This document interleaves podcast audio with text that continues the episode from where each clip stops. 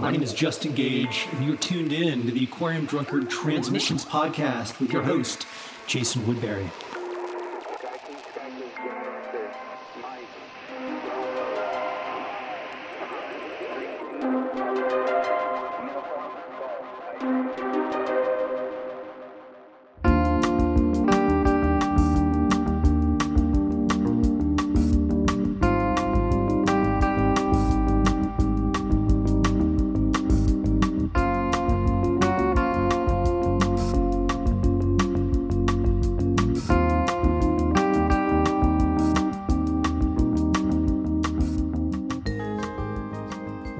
To the Aquarium Drunkard Transmissions podcast. We're so glad to have you here with us once again. This week on the show, I am joined by singer songwriter Ty Segall, who joins me to discuss his fantastic and very proggy new album, Three Bells. But before we hear from Ty, I'm joined by one of my favorite Aquarium Drunkard contributors, somebody who I always look forward to her interviews. I'm talking about Jennifer Kelly. How are you? I'm great. Hi, Jason. I rang you up to say, hey, I've been listening to this new Ty record a whole bunch, and you are a great critic, uh, a great interviewer, and a very thoughtful writer. So I was like, uh, how about I, I see if uh, Jennifer wants to join me to chat a little bit about this. But what have you been thinking about the new the new Ty Segall record? He's somebody who he puts out so much music that I feel like people oftentimes they can't keep up with his output. Uh, and I even find myself falling into that category sometimes where I'll realize, oh, he's put out like four records since I last checked in. I need to listen to them all. It's it's the guided by voices problem. he's maybe slightly more judicious than uh, Pollard in terms of his uh, of his output, but not much. Um, I like that though. I like when artists are pretty relentless in their creativity. What um, when did you first get into Ty? When did you first hear him? Um, I first got I got his first self-titled. He's got two self-titled records, but I got the first one when it came out. I guess in 2008 or 2009. Um, and the reason I was interested was because it was from John Dwyer, it was from Castleface, which was a relatively new label at that point, and I loved the Coach Whips, and I just had a lot of respect for his taste in music. Um, and I put it on, and it was just so raw and so blistery. And you know, this was at the point where he was all by himself, and he was recording with a tambourine around his neck and his foot on a kick drum and guitar on his lap, and it was just, it was just great. And that's still one of my favorite Ty Segall albums. Yeah, yeah. He's somebody who, as we mentioned, he puts a lot of stuff out, and sometimes it can sound very different from release to release, which is something that he shares probably in common with John Dwyer uh, in terms of not being stuck or pegged to just one sound. I feel like Ty is all over the map stylistically. I think about that. Did you ever listen to the White Fence, the first White Fence collaboration that he did? I love that one. I, I like that a lot. I did not love the second one, but the first one is one of my favorite things from either that's, of them. That's a perfect example of, you know, those songs are so sweet and tuneful. You know, you're like, is this the same guy who is in Fuzz, you know, which I really like those Fuzz records, but they're heavy as hell. Um, but that being said, I wonder if if you have any thoughts on what ties ties discography together. Do you feel like there are any common threads that run through his his music that stick out to you? Yeah, well, I I do think it's it's all very guitar centric. Even the ones, I mean, he did an album without guitars, but it sounded like a guitar album because he was playing other stringed instruments through amplifiers, you know, in a very rock way. Um, but I do think there's this sort of layer to it. There's this sort of bassy, distorted, churning under underlayer, and then this almost falsetto, playful kind of psychedelic um, top top layer. You know, his singing and some of the guitar. So it's it's sort of instantly rec- recognizable when you hear it. No matter what he's doing, you're like, oh, that's Ty Segall. And now I'm starting to hear other bands that are doing similar things. A lot of them from California. Uh, so I think he's had and had an influence on the next, you know, the next generation of, of garage rockers and psychedelic rockers. He definitely has. I feel like one of the, and this is something that we, he and I get into in this conversation, is that he's always been pretty um, upfront about his influences. He's not afraid to be influenced, which is really cool. Um, you know, we talked specifically about T Rex and how, as people will hear in this, he wonders should I have put out that collection of T Rex covers because now every critic just mentions T Rex in every review. And I think he was a little bit like, come on, I'm into other stuff too. But I think you're exactly right in that he has become very influential as well. And for you know, young garage rockers, he's one of the standard bearers, I think, which is a really cool thing to see him reach that point and to have a record that I think this record's pretty mature sounding, you know? Yeah, it, it definitely is more polished than some of them.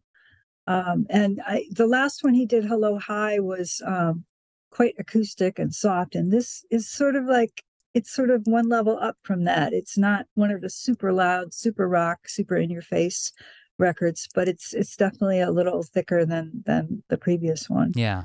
Well, so before we let you go and get into the interview, I do want to tell folks that they should absolutely check out especially the John Dwyer interview that you did in was that was 23, right? 2023? That he was so much fun. That was one of my favorite interviews ever.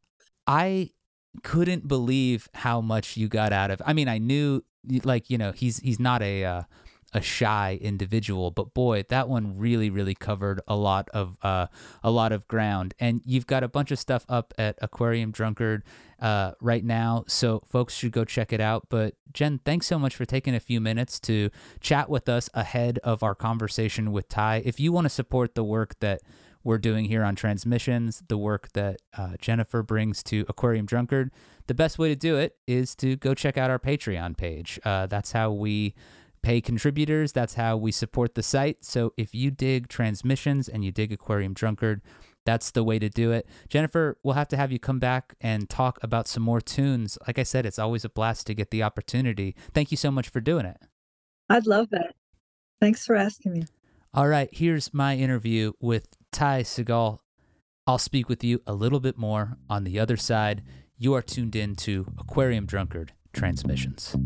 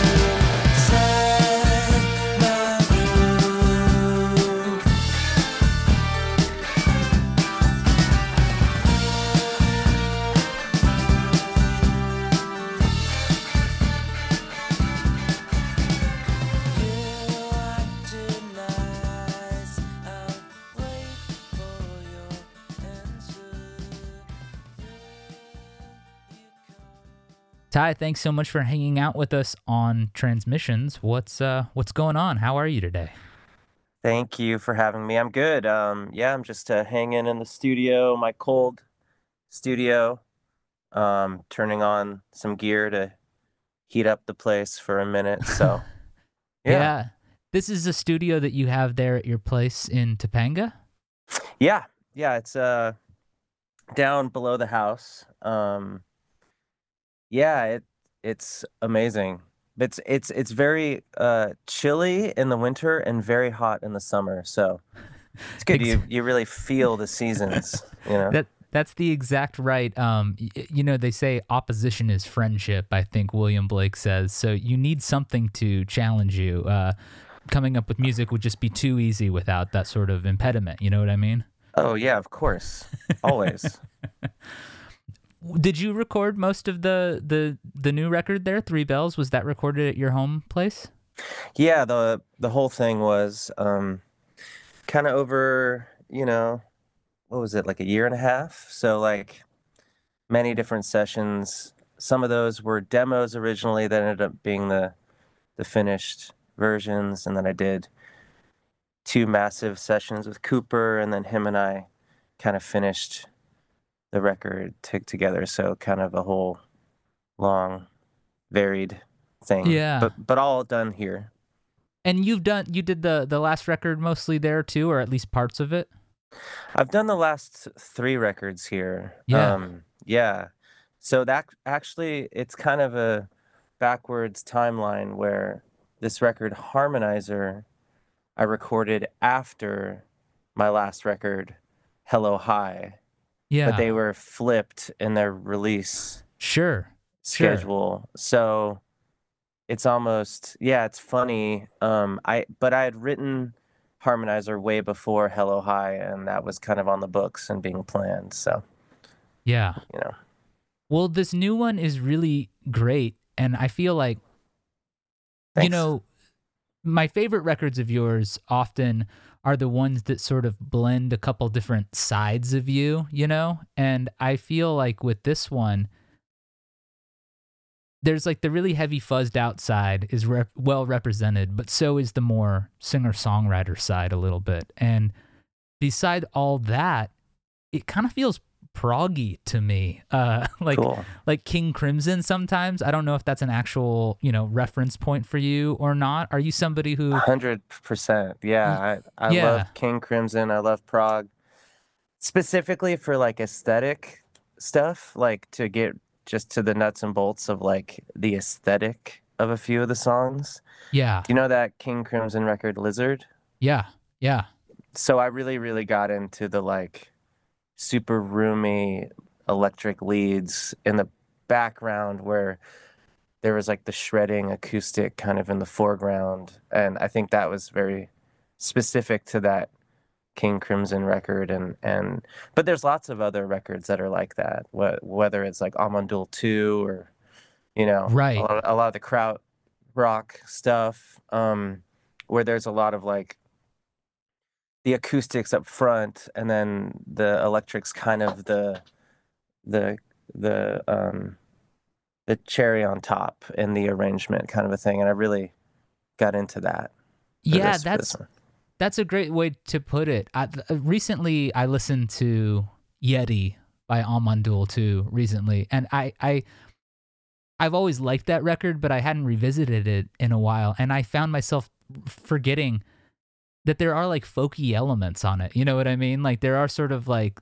the sort of strummy cult folk thing is definitely part of Oh, it, while still obviously the heavy rock element is introduced as well. So I I mean the record feels great. I mean it's also a really funky record I feel like. Um and then stuff I mean the song to you almost feels like loungy, you know what I mean? So I love the range on it. It's great. Cool. It's so good. Well thanks. Thank you so much. I mean yeah we, yeah it's it i i i wanted to just push you know all the kind of styles i like doing further out was like the goal was the mantra for the Yeah. for the record. So that's great. Th- thank you. I know that you're somebody where you're often working with something that's like a prompt or something, a sort of parameter or idea that helps to sort of direct the record. Um, whether harmonizer where you're leaning really heavily on that specific effect or records where you just haven't had a guitar at all. You know, uh, I I I was there a, a, a sort of loose concept for this one beyond that take it further out zone uh, or or what was the what or are you still do you still find that that's a helpful way to get started with a record a sort of restriction or framework that you put around it I definitely think that that's a really good way to start a record, or even if it is the kind of thesis statement of the record.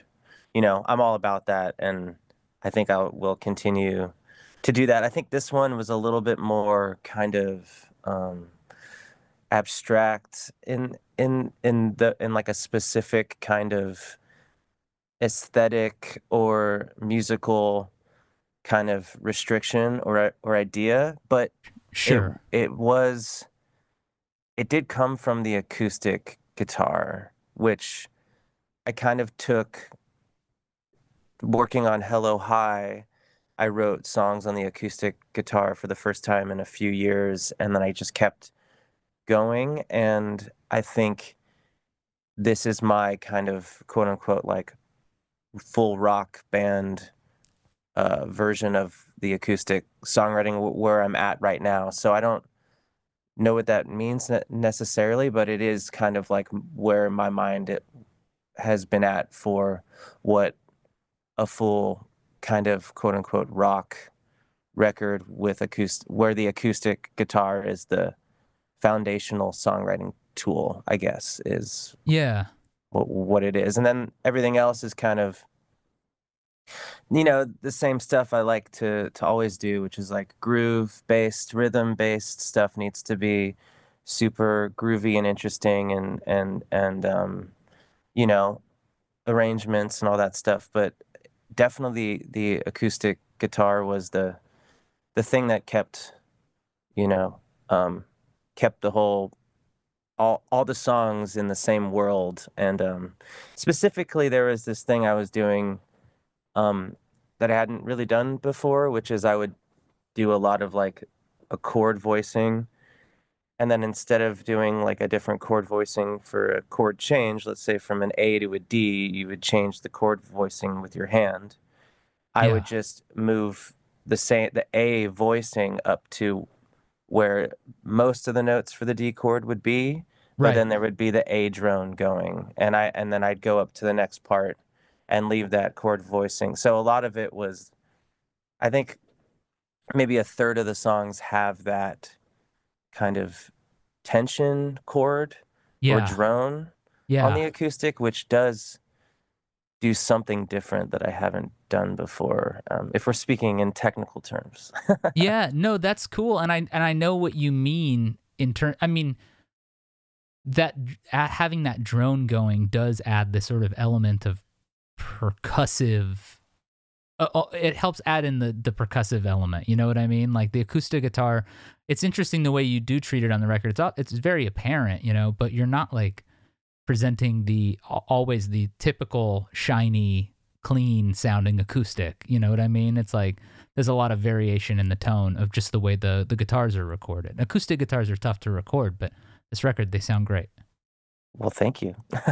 you but something i've noted in in in the the information that came with the record is that you also talked about sort of using obviously you're playing drums on this record too and you talked about the importance of groove and interesting rhythms you uh, but you talked about specifically songwriting on the drums and i wonder Right. how that how that works for you and as somebody who's played drums for a really long time has it always been uh, is that always a method that you can use you know what i mean oh yeah, I mean, the tunes were pretty much written exclusively on the acoustic guitar, or there would be a beat that was kind of like. I always think of it, and it's a funny way to think of this, but um, the drums as a as a voice, almost like a human voice, where I I, I hear like a vocal melody or a kind of a a hum or a sing along kind of a thing with the beats. Um, and if because I do I kind of hear rhythms in that way, it's very musical, um, and less like robotic or like drum machine uh, Sure. rhythm style. So that is really cool because then you can kind of come up with a different swing or even different different um, beats if you if you kind of sing sing along to what you're playing. So that's kind of how I come up with drum beats. Is I'm it's it's more almost like singing them, yeah and then I kind of work around that, which is which is cool because um you know rhythm is such a powerful thing and and you know it's so fundamental to my music that I you know it's it's it's yeah that's kind of it is like one of the most important things so I don't know it's Yeah. fun it's fun to use it as a songwriting tool it's kind of essential Yeah, and Yeah. it's funny how in great songs that's often the way it's thought of, but when you hear it phrased that way, it seems more exotic to people. You know what I mean? Like in terms of a songwriting tool because they're but I mean there's you're talking about the melodic content that can also reveal itself so it works kind of in tandem. I think that's really that's really interesting. Yeah, I I did this one record once, uh, Manipulator, and the engineer, um, Chris Woodhouse, he would tune all the drums into the key of the song. Sure. So, you know, you can go really deep with Yeah. it. So it would be like Yeah. the toms and the snare would be an A chord, Right. and then the next song he would tune him down to a D chord, and it was Yeah. totally mind blowing. I've never seen anyone do that before, and it's a lot of work. Um, right. Right. Right. Yeah. know? It's certainly like uh, it requires intentionality. Yeah. Oh yeah, but it, it it's you know it, it it's kind of this sub- subversive melodic thing that Yeah. you don't think about with with drums being in an actual pitch, Right. but it's cool, you know. I really liked the video for Eggman. Uh, that song came out well ahead of the album, and it's a, it's a really good jam. But the video, it's just you eating hard boiled eggs, Cool Hand Luke style, and I think you eat like ten in a row, and then sort of try to eat some more at the very end, and then Yeah. it gets really gross right at the very end of it. Oh, yeah. Um, I'm cur- I'm curious how you felt about eggs after that shoot concluded. you know what's wild is I I had an egg salad sandwich the next day. Really? It was yeah. it was fine. It was fine. You know, I definitely gagged a lot and almost puked. But you know what's wild is I didn't I didn't throw up, which I was really hoping I would, but um everything was cool. Um I was di- I was disappointed. I really wanted I really wanted to eat like 20 eggs. But Right. um I, I mean, failed. well, I think you failed, but watching you do that, we all won. So that's all that matters. Um, no, I do think it's interesting though. eggs and watching somebody eat eggs, like there is the lyric where you, I think you say, I think you say mouth caked with eggs in in the Mhm. in the lyric, and I found myself thinking about how deeply evocative that was, but also how gross and grotesque It's gross. it's so It's it's, gross. so- it's such a but it's like similar to you i like hard boiled eggs a lot like i could i don't know if i could eat 10 of them i don't think i could do that in a row but two or three in a sitting you know doesn't bother me at all right so it's just it's so funny the way you your lyrics and oftentimes will sort of do that you know um just sort of create this like unsettling little like image you know or uh or in that case i can almost smell the lyric you know what i mean well, that song, that's Denée. That that's all her. She you she yeah you, you wrote those those lyrics. Yeah. and and she directed the video too right yes, yes. Um, that's awesome that was her concept. Um, because we were like, what what's a simple, what's something simple? She's like, you can just eat as many hard-boiled eggs as you want. I was like, yeah, that's that's simple and gross. And what's wild is we had both never seen Cool Hand Luke before. You know, we have didn't. you know. wait, have you seen it since No, no, I still still haven't seen it. I people tell me I should watch it, but Well, it's a pretty good movie in my opinion. Um, Yeah. But but you might be too close now. You might be too close to the subject matter, so you might have to stay away from it. But no, I think it one it's it is a great video. There's a couple things I love.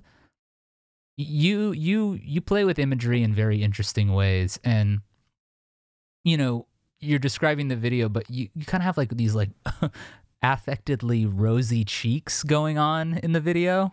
Uh, Mhm. and that is to me very funny and interesting um and it made me think about the way you'll play with childlike imagery uh you know including sporting like the baby heads and and And- sure. and I remember getting like upsettingly high once at a show uh, in Phoenix, and you were wearing the baby heads, and I was unex- I wasn't as experienced with cannabis as one could have been, and uh, it really it really threw me for a loop. It was great, um, and I'm thinking about that. So you play with imagery like that, but um, it is also just like I was struck by the simplicity of the video as well. I like it's just a single shot, and you're just doing it, you know, and you're not doing any direct thing to the song necessarily, but it works out great. And I, I thought it was a really fascinating thing. Y- you and Denée have worked a lot together recently, right? I mean, you guys play Yeah. together in the CIA.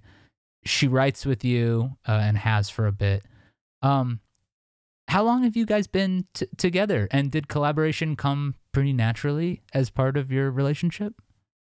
Yeah, I mean, we've been together for 15 years, which is, you know, a long a, a long Yeah. time. Um, Yeah.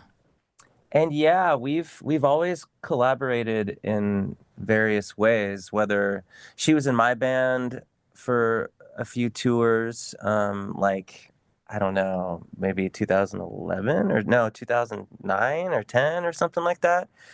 And um, she's always played music. Um, and you know, I've always respected her songwriting, especially her lyr- her her lyrics. I love her lyrics. Um, and I don't know, one day it was just kind of like, "Hey, I, I I'm kind of stuck here. Can you help me with this ly- lyric? Are you down to help me with this lyric?" And then um, we kept uh, tweaking that song, and uh, yeah, now now it's one of my favorite um, songwriting partnerships. Just be- beside you know our relationship and our life partnership, it's just a the the kind of lyrical and conceptual melding of the minds that we have um, is really unique, I think, and and uh, great.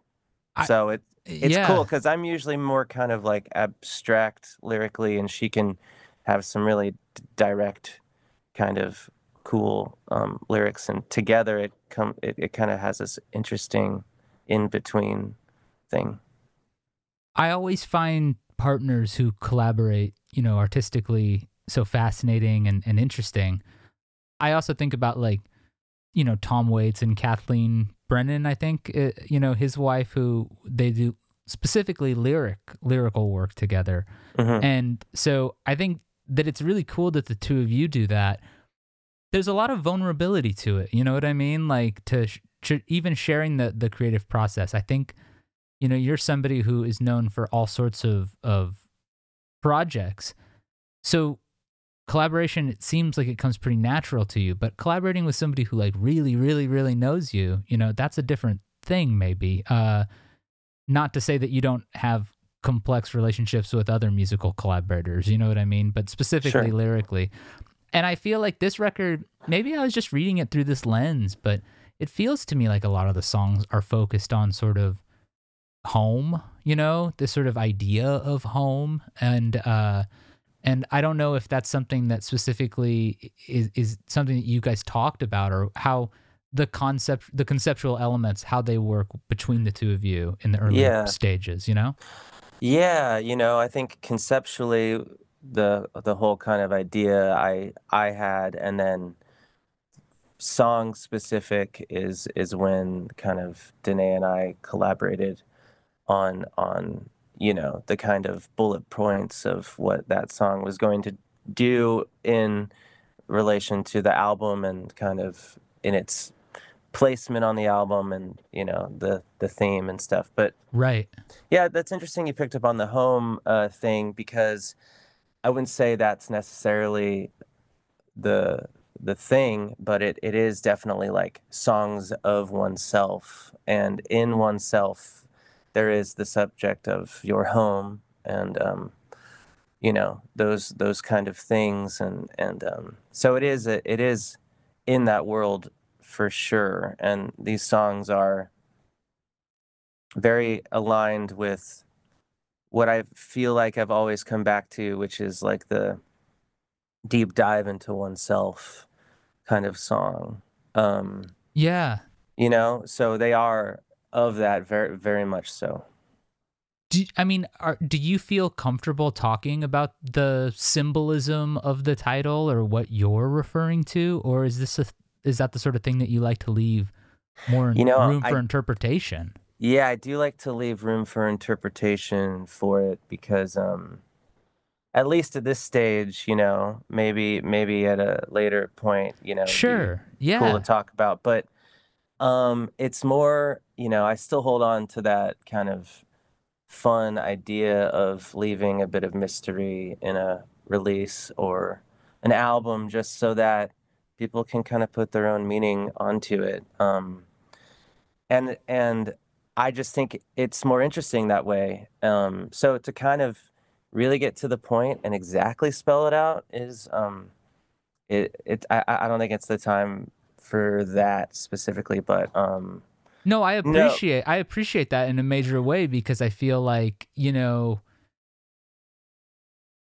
our culture so often we expect art to really spell things out, you know, and uh, and to like make all of its points very clear and maybe sometimes too literal. You know what I mean? So in some ways I like to think of it as a little bit more vague, you know? And I was listening to and there's there's one point where you you say you're obviously singing about these three bells at various points you reference it and then at one point i thought i heard you reference a fourth bell but then when i actually checked the lyrics you were saying false bell so i thought for a second i thought i had a, a four bell hypothesis going on but there um, you go um, see that's cool i feel like if the one sheet you know had yeah. the whole thesis spelled out, you wouldn't have even come to that thought, which is it's way cooler that you would, you know, make different connections that you you know and put your own spin on it. I think that's the coolest thing. I mean, is that important for you as a listener when it comes to records that you really connect with? I mean, as a kid, before there was, you know, everything all, you know, available to find for like yeah. what does this song mean or what does this album mean or what is this what's the story behind this thing you know it was a really kind of important i didn't even realize at the time but a really cool space in my mind to kind of live in with albums and um yeah. you know with with songs and artists and and and just try to put my own meaning there. And i do think that i I I have taken a, some very important um kind of meanings of songs that probably aren't even there that I kind of made my own when I was a kid and yeah. Um, and I can't even think of any examples right now but there have been songs where I found out that I've been singing the wrong lyric the whole time or sure. that there's a different meaning and i'm like oh wow my entire life i thought it was this thing and now it's not. That's so wild and it's pretty cool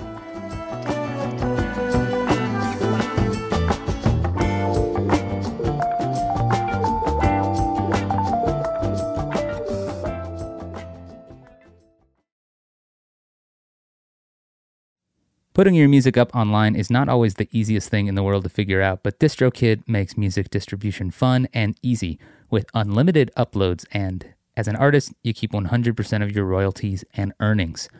A million plus artists rely on DistroKid to get their music into Spotify, Apple Music, YouTube, TikTok, Tidal, Instagram, all the major streaming services. You can use it to edit your lyrics and your song credits. So important in the internet age to let people know the kind of people you're collaborating with. And uh, DistroKid makes that easy. You can also see all your stats from the streamers and, of course, add a credit card to purchase album extras. The DistroKid app is available now on iOS and Android. Go to the app or Play Store to download it.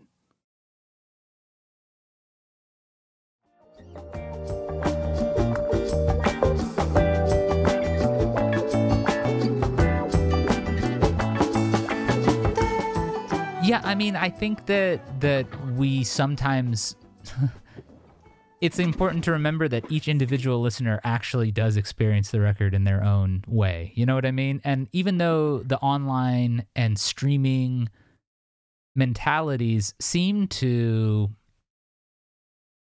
flatten out that individual experience in some really damaging ways, I still think it's important to remember that every individual listener is hearing the record their own way, you know, and that you as the creator are able to let go of it. I think that maybe that might get to something that I would be really interested to explore with you, which is this notion that, like, you're often considered a very prolific songwriter uh, and a very prolific artist because you put out a few things, sometimes a year, or you're involved in a lot of projects. Uh, but I also wondered if maybe there was also just a part of you that, as a younger creator, learned the lesson about how to know when a project is is just done and not over fuss it. You know what I mean? D- does any of that resonate with you? Yeah, sure. I mean, you know, I've always been probably to a fault, you know, someone who throws paint at the wall and sees what sticks and then just like, Sure. there there it is. And now now I'm way more of, you know, you throw the paint at the wall and then you look at it and you go, "Okay, I'm gonna keep painting for for a while and pick up some brushes." And Sure. and then we'll see what happens, you know? Um but yeah, I think when I was a young person, especially, uh, um, I was very much of like, if it feels good, it's good. If it feels right, Yeah. then it's then it's cool. Don't overthink it. Um, and that's definitely changed for me. I think it's cool to push yourself and challenge yourself like beyond whatever that is. Um, Yeah. you know and then hopefully then sometimes you just go full circle and then you're back at that spot and you're like oh yeah that's that's it that is what it's all about does it feel right um yeah, isn't that funny? hmm to- Because- totally because I have to imagine. I mean, that's the other thing is that you want to. I mean, you want to make it interesting for you, and you want to make it engaging for you as a as a as a songwriter. But of course, you're also somebody who probably wants to keep pushing the thing too, and so it's that tension. I don't know of just like pleasing yourself, but also sort of like setting this may, I don't know, just maybe reckoning with your own desire to be ambitious with your creative creativity as well, you know. And to me, it feels like you've always done a really good job. Sort of the, the ego part of it seems maybe a little subdued, you know, but maybe it just looks that way from the outside. Who knows? that's cool that well that's nice to hear thank you um no i mean i think that i'm the kind of guy that that wants to push it always and funnily enough i think that sometimes i have to pull it back and be like no it is just cool s- simple sure, Um, sure, sure. you know so but it's to to be honest with you it's an ever changing thing that i think that is the constant and and what keeps me satisfied making things is is how constantly i kind of pivot to a different idea or change the whole program i you know it's not like i'm i've got this end goal or this grand idea in the distance that I've been like running towards this whole time. It's kind of like, you know, I'm making this turn, I'm going over here, I'm doing that, and who knows? You know, I don't even know what's going on half the time. You know. that's something I thought about because I went back and I looked, and we had uh, previously chatted a little bit about the Fuzz record with your bandmates in that group, and I found myself thinking, you're somebody who has all these different projects, Fuzz, you know, Wasted Shirt, Gogs, all these different things. Are you somebody who's usually writing for a specific project in mind when when songs come, or is it more of a situation where they accumulate and then they find natural homes later or does it work both ways you know how how, how does that process kind of break down roughly For the most part, when it's like a band, you know, we're we're all in a room and we're doing the thing together. You know, like Gogs. You know, I I had some riffs, but they weren't anything more than that. And sure even like the second Gogs record is all written with everybody in a room. Um, and I I think that is so important and great about bands. You know, I think that's like one of the fundamentals of a band is being in a room and jamming, you know. And like to get back on the collaboration thing like that, there is a magic that cannot be replicated alone. It is just impossible when you're with with you know two three four other people in a room uh, you just it's a very unique thing that just is, you know. You're going to make something unique to that group of people and that experience. And that's really really I think it's really special, really cool, and I need that in my life. Um, Sure. I can't be writing by myself um, always. That makes it not good to write alone. you, Yeah, you know, yeah. you need you need that other side of the experience. Um, um, but but yeah, I, so it's all usually for the project I'm working on, usually with the people that are in the project.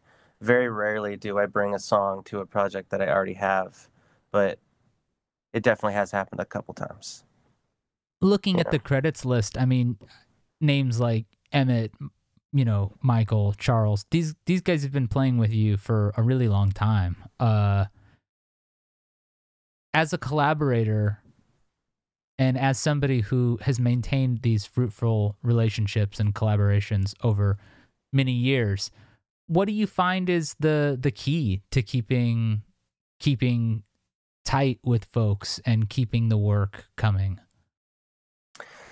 Well, you know, like my band, I I take pride in that I want everyone to be themselves musically in Yeah. my band. It's not the kind of band where they learn the record and it has to be exactly um, how the record was recorded. I don't think that's even fun for Sure. for anyone, the audience included. I think it's far more interesting to know that it's going to be different. Um, familiar, maybe for sure, but different. Um, and to me, it's almost like my songs have a um, a life on the record and a life outside the record. Um, so I'm all about that with with my collaborative relationships. Is that every you know I want everyone to bring what they bring to the table. That's like the whole point of all of us getting together. Right. Um, you know, and I I hope that people who- work with me feel the same way, you know. So I don't know, but but everybody in my band, I mean, I've been playing with them for so long. It's it, you know, we're like a family and you know, we just know everybody's next move almost while we're playing Right. it. So it's like a a total hive mind thing. Yeah, that's a really cool thing, and I'm it's it's cool to see it kind of continue on while still being able to be kind of twisted into new shapes and different permutations. You know what I mean? To me, that's really that's really cool. That's yeah, that's cool. I really liked that. Speaking of collaborations, a, a few years back, uh, I guess it was probably a semi-pandemic project, but that that blind date party thing with Bill Callahan and Bonnie Prince Billy that Oh yeah. obviously Cooper Cooper Crain was super involved in that, but uh, I really liked that collection of covers. But I especially liked that Lonnie Fearson uh, cover that you guys did, "Miracles." Um, I think it's my favorite song from that collection. Actually, Cool. Uh, Awesome. I'm a big Sly Stone fan, and there's a very Sly Oh, yeah. vibe happening on that Oh one. yeah, for sure. We got So- the same drum drum machine going. Well, yeah, is it? I figured that that could that could be the case. So did you and Cooper do the music for that together? I I did kind of I'd say I did like 75% of it, 80%, and then Cooper got um, some horns on it and kind Yeah. of did did some some little kind of flo- flourishes um and yeah no that was super fun and yeah i kind of yeah I very much was like well i guess we got the there's a riot going on drum machine um on this on this song so that rules you know Yeah. it's so it's so cool and I, I always find I especially like those drum machine demos that that he did. Uh, Light in the Attic put out a comp of those uh oh at one yeah point.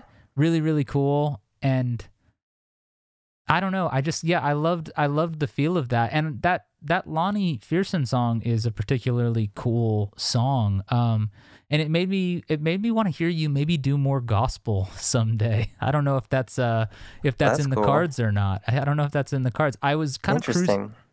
I was thinking about that song and thinking, you know, about the sort of the metaphysics of the new record, and I found myself wondering, you know, has Ty ever talked much about his worldview or spiritual worldview? And I like kind of searched around, and Hmm. some people on Reddit are. Uh, there's at least one guy who's convinced that you're a Satanist. So I don't know if you want to if you want to address those. Uh, I think that that just might be a byproduct of metal aesthetics. You know what I mean? but then That's- again, I don't know. You have you to. go. You'll have. You'll have to. Sh- you'll have to. That's another thing that's. You talked about the mystery of music, right? And when we think about so many cool bands from that era, Black Sabbath, or I like Blue Oyster Cult a lot. and You know, all yeah, these different. hell yeah. Yeah, okay. They, not everybody's into Blue Oyster Cult, and I get Oh that. Oh man, But those those first like three or four records are so good. I think. they're so good. And what's his name? Buck Dharma. Some of the funniest like stage get ups. I don't know if you've ever seen a lot of chest, a lot of chest out. Uh, Okay, and jumpsuits, awesome. Awesome. Leather jumpsuits, which I think is another thing you should consider for your uh, for the, maybe for the tour. Sure. Uh, okay. but so many of those bands would they would play around with like weird imagery right and then they Sure. wouldn't they wouldn't tell you no don't worry we're not satanists it's more fun maybe if you imagine that they are so you don't have to address it but i but i but i do wonder if anybody's ever asked you about that Yeah, no one's really asked me about that. You know, I'm a I'm a I'd say if I were to like boil it down into a a um concise thing is that I'm probably like a positive existentialist where sure. you know, I I I believe in the golden rule and I believe that everyone is responsible to be good to one another and that um, just because it's my belief that this is the life we live and that there's probably nothing afterwards doesn't mean you can't treat um, everyone with the utmost respect and love and and kindness you know so. Yeah yeah. Well that's not out of the uh the bounds of something a satanist might say but i uh, you know i uh, I, I respect mean, where you're yeah. coming from. Yeah man you know. I'm i'm down i'm down with it all. Something I we we talked a little bit about the the lyrical symbolism and stuff and there's one song that I, I feel like I'm able to mostly kind of figure out what's going on. That's the song My Best Friend, which certainly seems like it's about your dog. Um how many dogs do you have? two and that one's about herman um, yeah. our our our other dachshund he uh he he came to our house let's see maybe early pandemic early pan- pandemic and but we had been looking for another dog to adopt for a while so we so it worked out. it did. It it did, and um, yeah. What a what a cool you know thing to happen. Um, especially when we have lots of time at home. Um, and he's uh, yeah, he's hilarious. What's he's his like- name? Herman, Herman. Oh, Herman, Herman and what's the other one's name? And then there's Fanny. Fanny. Okay. Okay. So Herman and Fanny are like polar opposites. You know, uh, Fanny is very emotional. She's a she's very deep. Um, she's very reserved, and Herman is like wild man dog. Just like he's a dog. You know, he gets Yeah. into everything. He he causes trouble. He constantly is causing trouble, but he is the sweetest, most loving guy. He's like a party animal. You know, he's he he's had a little too much to drink at the party, but he's still a good time. He's a little it's like you should go home pretty soon, but right now you're pretty good, man. You're pretty funny. Did you um did you grow up with dogs? I had a um I had a dog for a bit when I was a little kid and uh we had cat we we had a cat um and my mom had a dog when I was like a little tiny baby but my grandma had like 10 dogs. That's a lot of dogs. Oh yeah, Yeah. lots so of dogs. So, so you grew up kind of around dogs, but um, I mean that's a it's a great song. It's a great song about a dog, and um, and I mean I mean it. Like it's it's it really it, it made me think about um. It made me think about how one of my dogs needs a new name tag because the name is like rubbed off. So, uh, you've inspired me to take some action in regarding you know pet and responsible pet ownership. But it's a really good, it's a really cool song, and that to me felt like again just like this sort of domestic zone of you in this in it's it's it's cool because it just feels i mean this is weirdly like a, it's a very welcoming record in a lot of ways. Uh, i think even there's the song the void and that one is really cool to me because it ends up kind of sounding dizzying but lyrically it's like really positive and i love that that's where you're going with that a term that would mostly get reserved for something scary and apocalyptic. Do you know what i mean?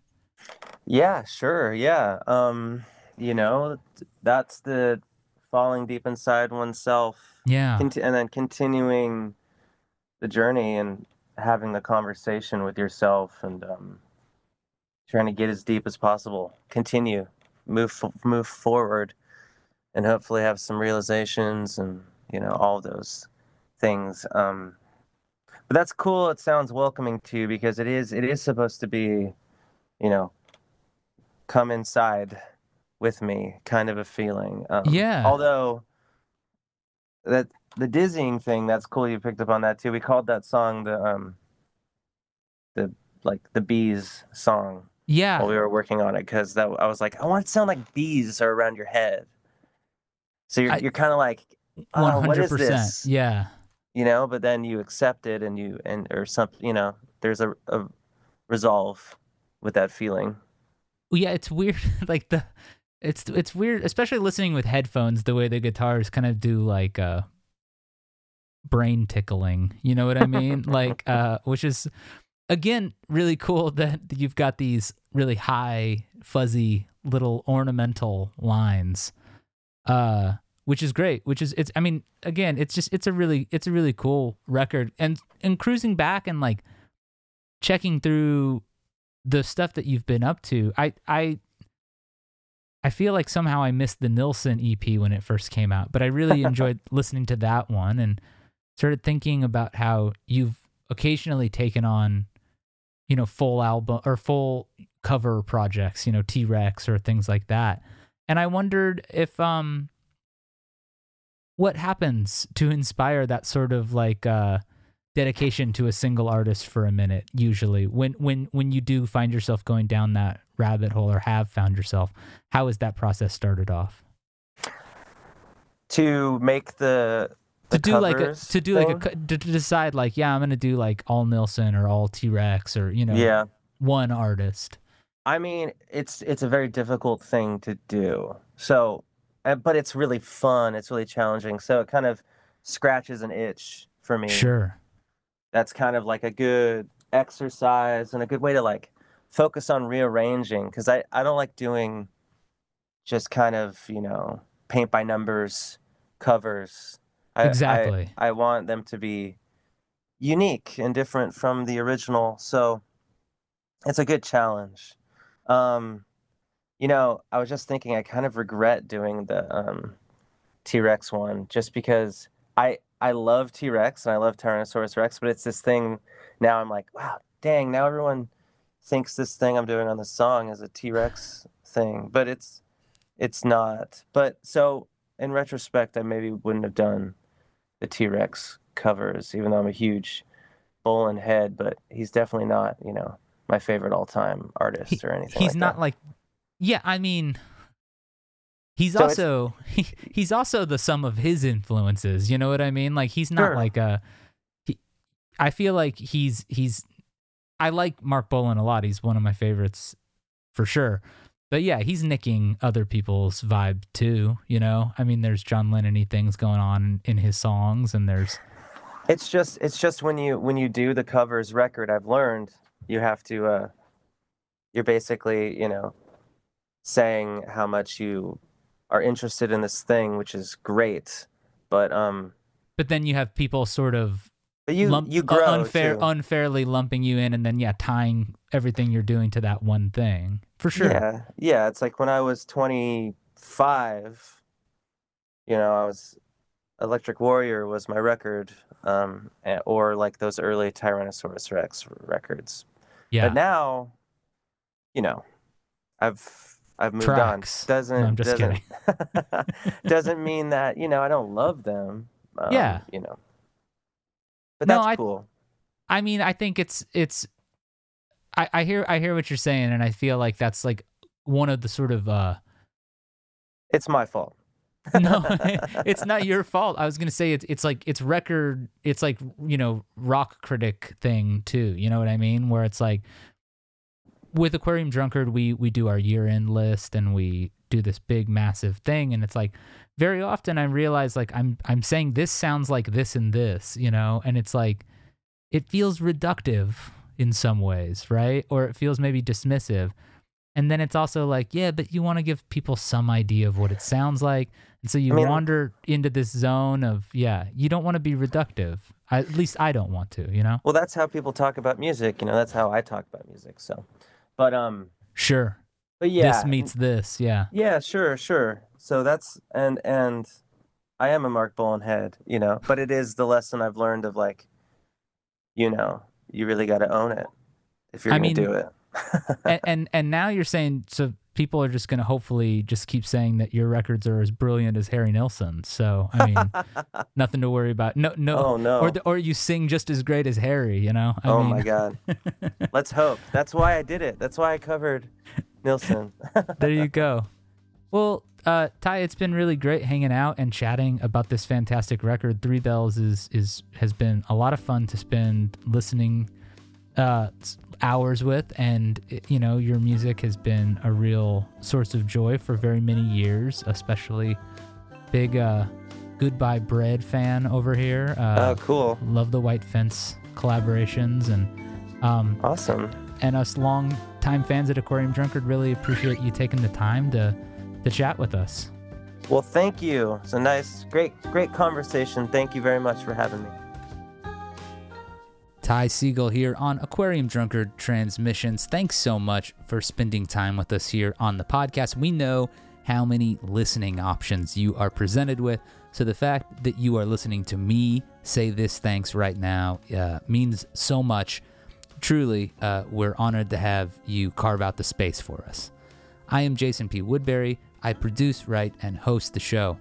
Transmissions is edited by Andrew Horton, and our music comes from Frank Maston. You can find a whole bunch more of it by visiting maston.bandcamp.com. Art for this episode was created by Ian Everett, and our executive producer is Justin Gage, Aquarium Drunkard's founder. Don't miss his weekly radio program, The Aquarium Drunkard Show, on Sirius XMU, Channel 35, 7 p.m. Pacific Time, each and every Wednesday night. You heard from Jennifer Kelly in the intro, and she is just one of the uh, bunch of writers who contribute to Aquarium Drunkard. We're publishing reviews, mixtapes, interviews, uh, playlists, Lagniappe sessions, Aquarium Drunkard Picture Show, all sorts of stuff daily. So if you want to support the site, there's an easy way to do it. Go hit up the Patreon. Transmissions is part of the Talkhouse Podcast Network, and I highly recommend you visit the Talkhouse for more interviews, fascinating reads, and podcasts. Next week on Transmissions, I am thrilled to say that we're going to have the dub legend scientist in. In the uh, crew, rapping with us, uh, sharing some of his knowledge. It was a really tremendous interview, and I hope you will come back and check it out.